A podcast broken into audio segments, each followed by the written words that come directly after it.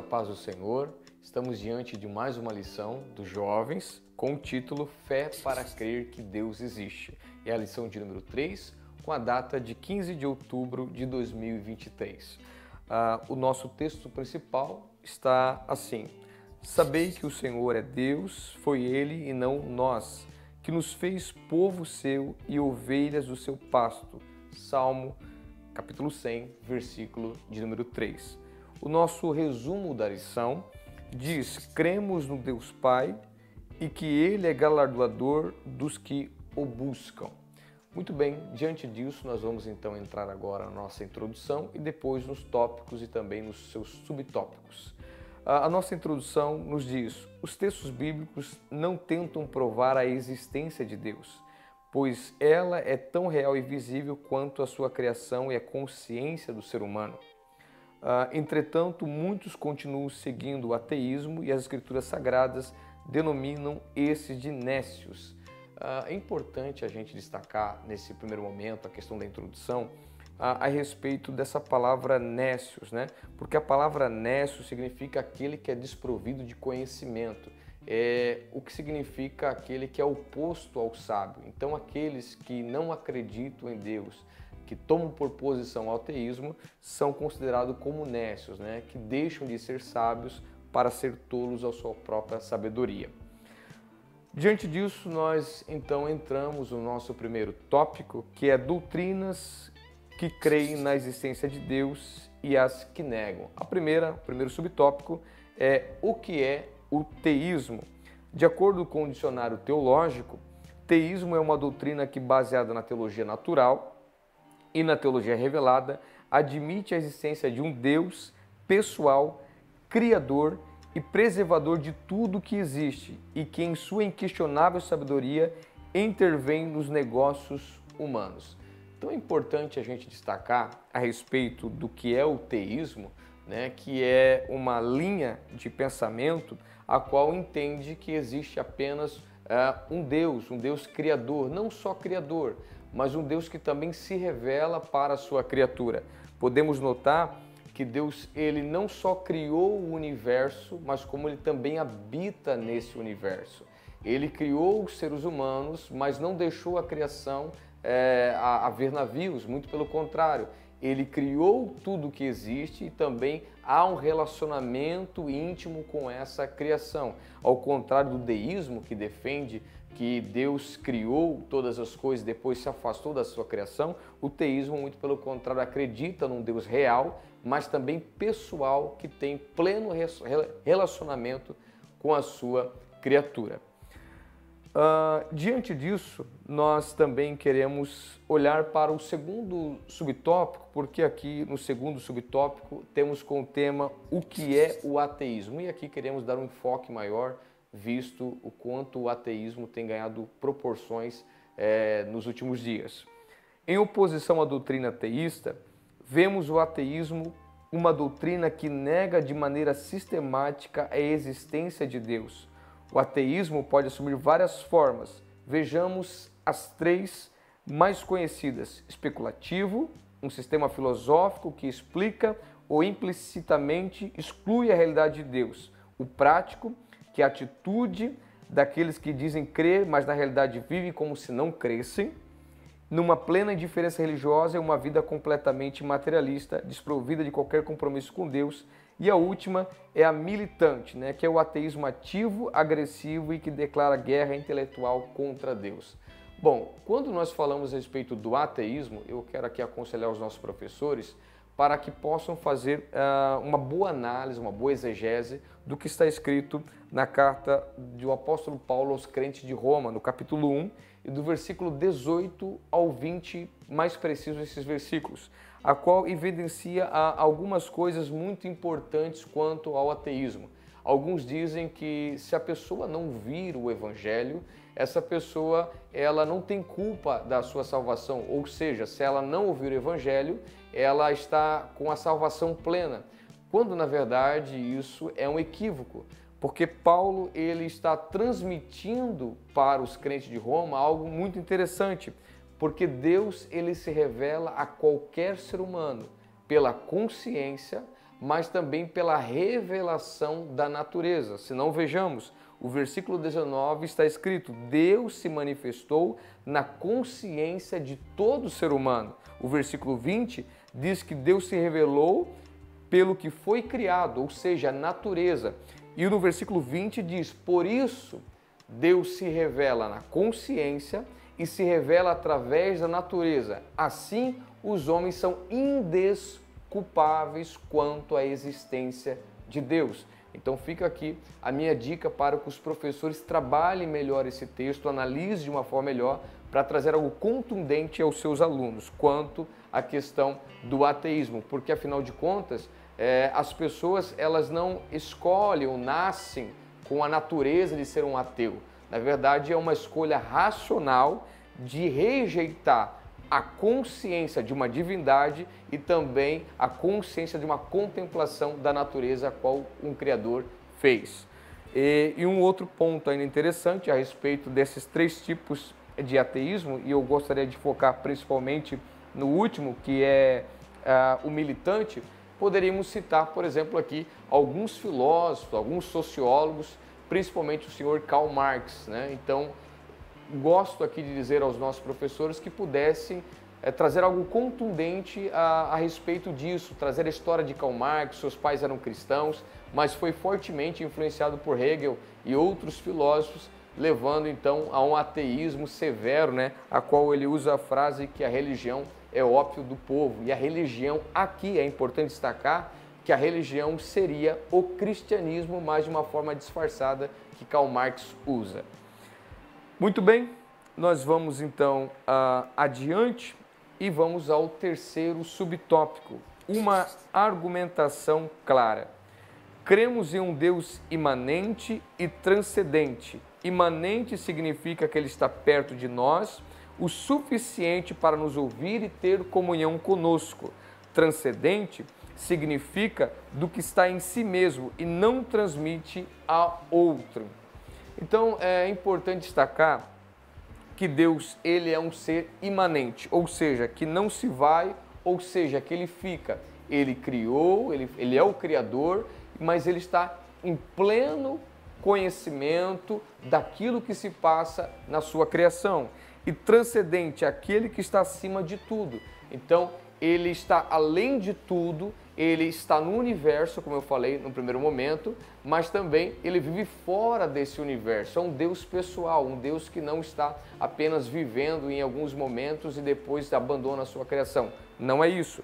E o importante destacar aqui é que para termos uma comunhão plena com esse Deus que é imanente e transcendente, é importante acessar esse conhecimento, essa comunhão com Deus. Por exemplo, quando você vai a um estabelecimento comercial ou quem sabe na casa de uma pessoa, você pode vir lá uma placa de Wi-Fi, um sinal de Wi-Fi.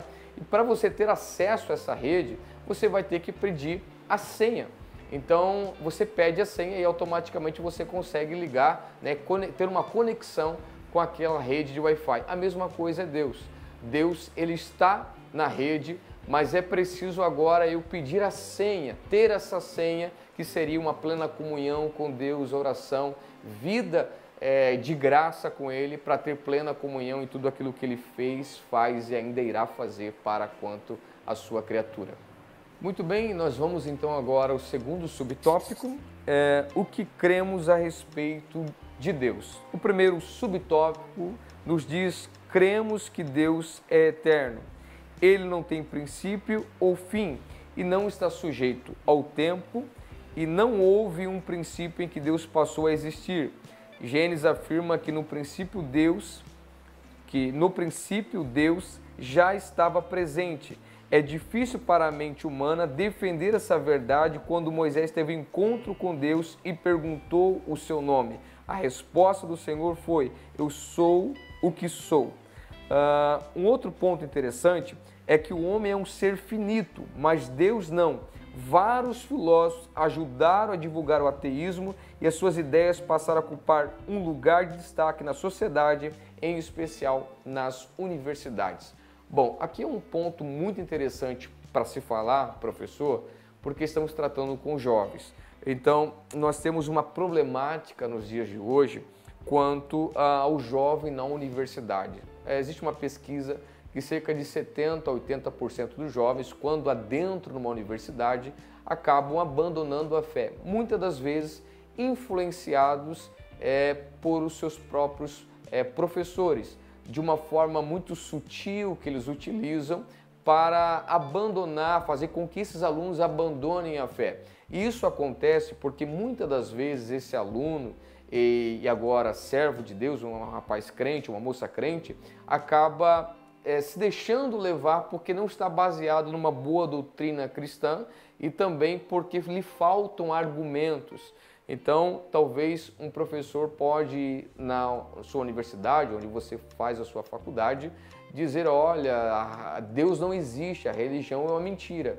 Então, é, se existir ali um, uma pessoa evangélica, um moço ou uma moça evangélica, e dizer, olha, o senhor está doido, professor, o que o senhor está falando não é correto, é, é imprudente da sua parte. Logo ele vai dizer, olha, pessoal, nós temos aqui uh, um aluno fanático, ele perde toda a credibilidade com a turma e também com o professor. Então é importante nós destacarmos aqui que o aluno precisa estar muito bem baseado nas suas falas.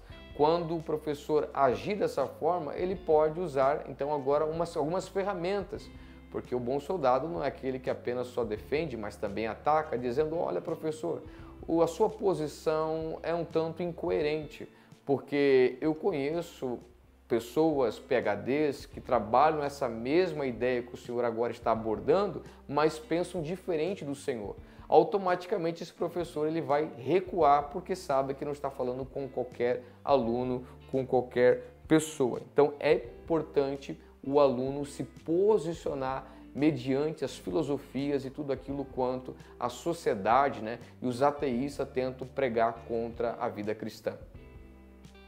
Dito isso, nós vamos então à frente para o nosso segundo subtópico.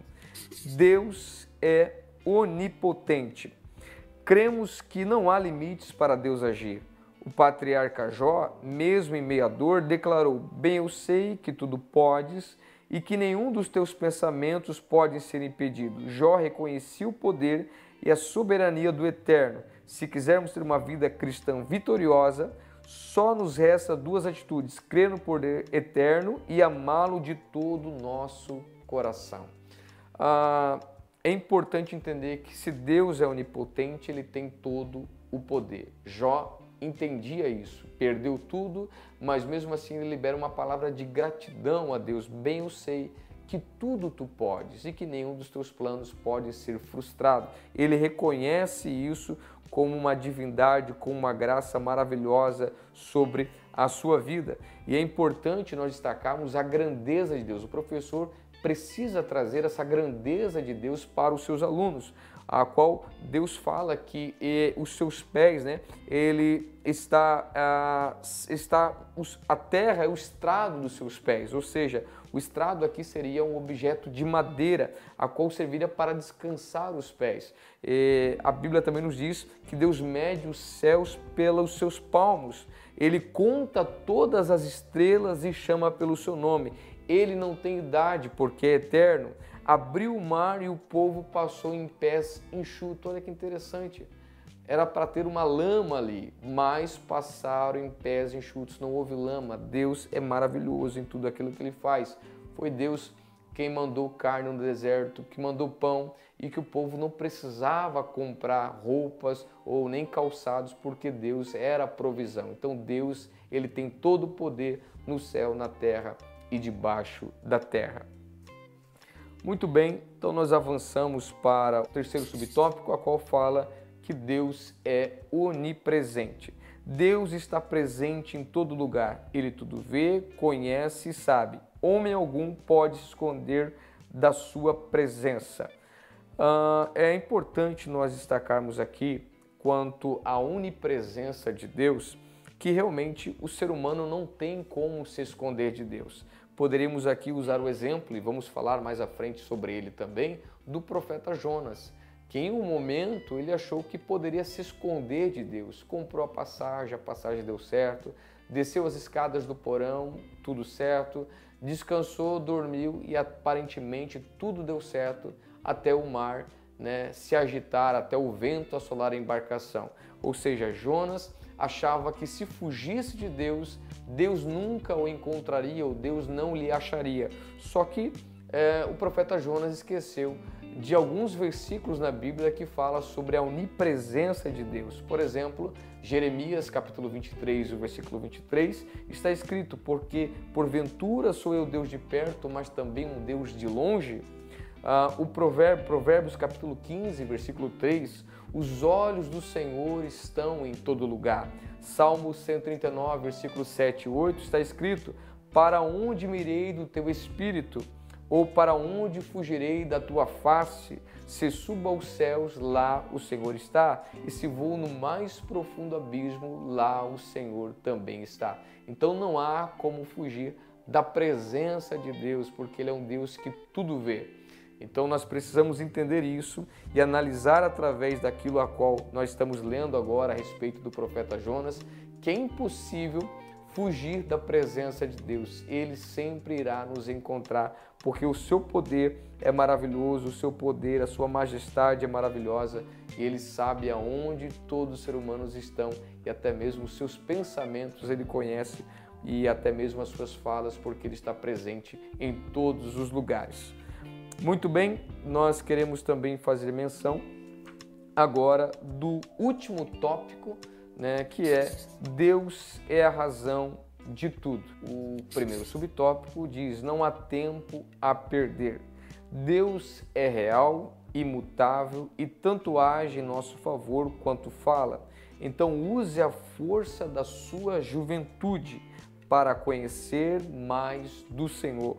Não permita que a diferença em relação a Deus domine o seu coração. Temos visto muitos que se dizem crentes dando um péssimo testemunho. Uh, é importante nós destacarmos aqui, primeiro, a respeito da força da sua juventude. Nós precisamos é, enaltecer essa força a qual Deus nos deu. Uh, pessoas anciãs já sofrem com problemas é, físicos, muitas das vezes emocionais, é, e nós que somos jovens temos a força, a força está com os jovens, então precisamos gastar a nossa vida diante da vontade de Deus. Um ponto que me chama a atenção é que o autor faz questão de dizer a respeito dos crentes que dão um mau testemunho. Deus nos chamou para mudar ambientes. Jesus falou que nós somos o sal da terra e a luz do mundo. O sal tem funções muito interessantes. Uma delas é mudar o sabor, é mudar um tempero. Então, aonde nós chegamos, nós precisamos mudar aquele tempero. Precisamos ser agentes de influência e não influenciados pelos mesmos. Então é importante destacar que o nosso testemunho é muito importante. O que você fala é mais importante, é o que você faz é mais importante do que você fala. Então, as minhas palavras precisam estar de alinhamento com o meu testemunho diante da sociedade. O que eu faço na igreja é muito lindo, é muito maravilhoso, mas o que conta é a partir da porta para fora, onde as pessoas estão analisando e observando quem eu sou. Ok, nós vamos então ao segundo subtópico, preparado para cumprir a vontade dele. Vimos que o profeta Jonas, uma das histórias mais conhecidas da Bíblia, em um ato de rebeldia, não priorizou a vontade de Deus. Na verdade, ele a desprezou. Jonas recebeu uma ordem de Deus, mas achou que poderia fazer o que bem entendesse da sua vida, afinal, ele já era adulto. Então, nós mais uma vez voltamos ao profeta Jonas. O profeta Jonas comete um pecado de rebeldia ah, o grande pregador do século 20, Billy Graham, 21, Billy Graham, diz que uma frase muito interessante que toda vez que o homem procura é, navegar ou se afastar de Deus, o diabo tem sempre uma embarcação preparada. Diante disso, é importante que nós temos um chamado, uma vocação a cumprir. E nós não estamos cumprindo apenas aos homens, mas acima disso a Deus. Então é preciso saber o que estamos fazendo. Eu sempre digo que somos livres para escolher, mas não livres para escolher as consequências. O filho pródigo foi embora, mas a sua atitude foi uma atitude equivocada. Mesmo assim, Deus não lhe abandonou, o pai na parábola não abandonou, o abraçando e trazendo de novo a sua casa. Então é importante destacar que, mesmo quando nós somos contrários à vontade de Deus, Deus ainda assim não desiste de nós, porque Jonas se arrependeu orando no ventre do peixe e mesmo assim Deus fala ao peixe para que Jonas continuasse a sua missão. Era Deus dizendo a Jonas: Jonas, você fugiu, foi embora, mas bora começar de novo? Bora continuar aquilo que eu tenho na sua vida? Então é importante que nós precisamos estar preparados para cumprir a vontade dele. Terceiro subtópico: Deus age como quer. Precisamos entender que Deus não age de acordo com a nossa vontade ou comando. Seus planos são perfeitos, sua misericórdia é eterna e seus pensamentos são sempre os melhores que os nossos. Às vezes, Deus permite situações difíceis em nossa vida para que a dor e o sofrimento mudem a nossa visão a respeito dele e principalmente ao nosso coração. Então, precisamos entender algo. Somos seres pecadores e finitos, enquanto Deus não tem pecado e é o ser infinito, Deus criador. Então, os seus planos são muito maiores do que os nossos. E entendendo isso, precisamos observar que a nossa vontade nunca irá prevalecer, mas sempre a vontade de Deus prevalecendo sobre a nossa. É, enquanto Pedro estava preso, ninguém acreditava numa resposta, ninguém acreditava numa solução, mas enquanto a igreja orava e mesmo eles não sabendo, Deus entrava dentro da prisão e tirava Pedro. Então não era na vontade daquelas pessoas que queriam prender e matar Pedro, mas Deus, através de uma oração de uma igreja, mesmo eles não vendo, Deus entrou para mudar o cenário. Então, às vezes, a gente não entende, acha, achamos que é do nosso jeito, quando na verdade a vontade de Deus é boa, perfeita e agradável. Muito bem, queridos, nós queremos ler então a nossa conclusão para encerrarmos essa aula de lição de número 3. A conclusão nos diz o seguinte: Nós cremos que existe um Deus pessoal e infinito. Ele criou e governa o universo. Um dos seus atributos, o amor, foi revelado enviar seu Filho para salvar a humanidade. Mediante o sacrifício de Jesus, a humanidade tem acesso à presença de Deus. A fé em Deus nos permite viver nesse mundo de forma vitoriosa, pois sabemos que para Ele nada é impossível.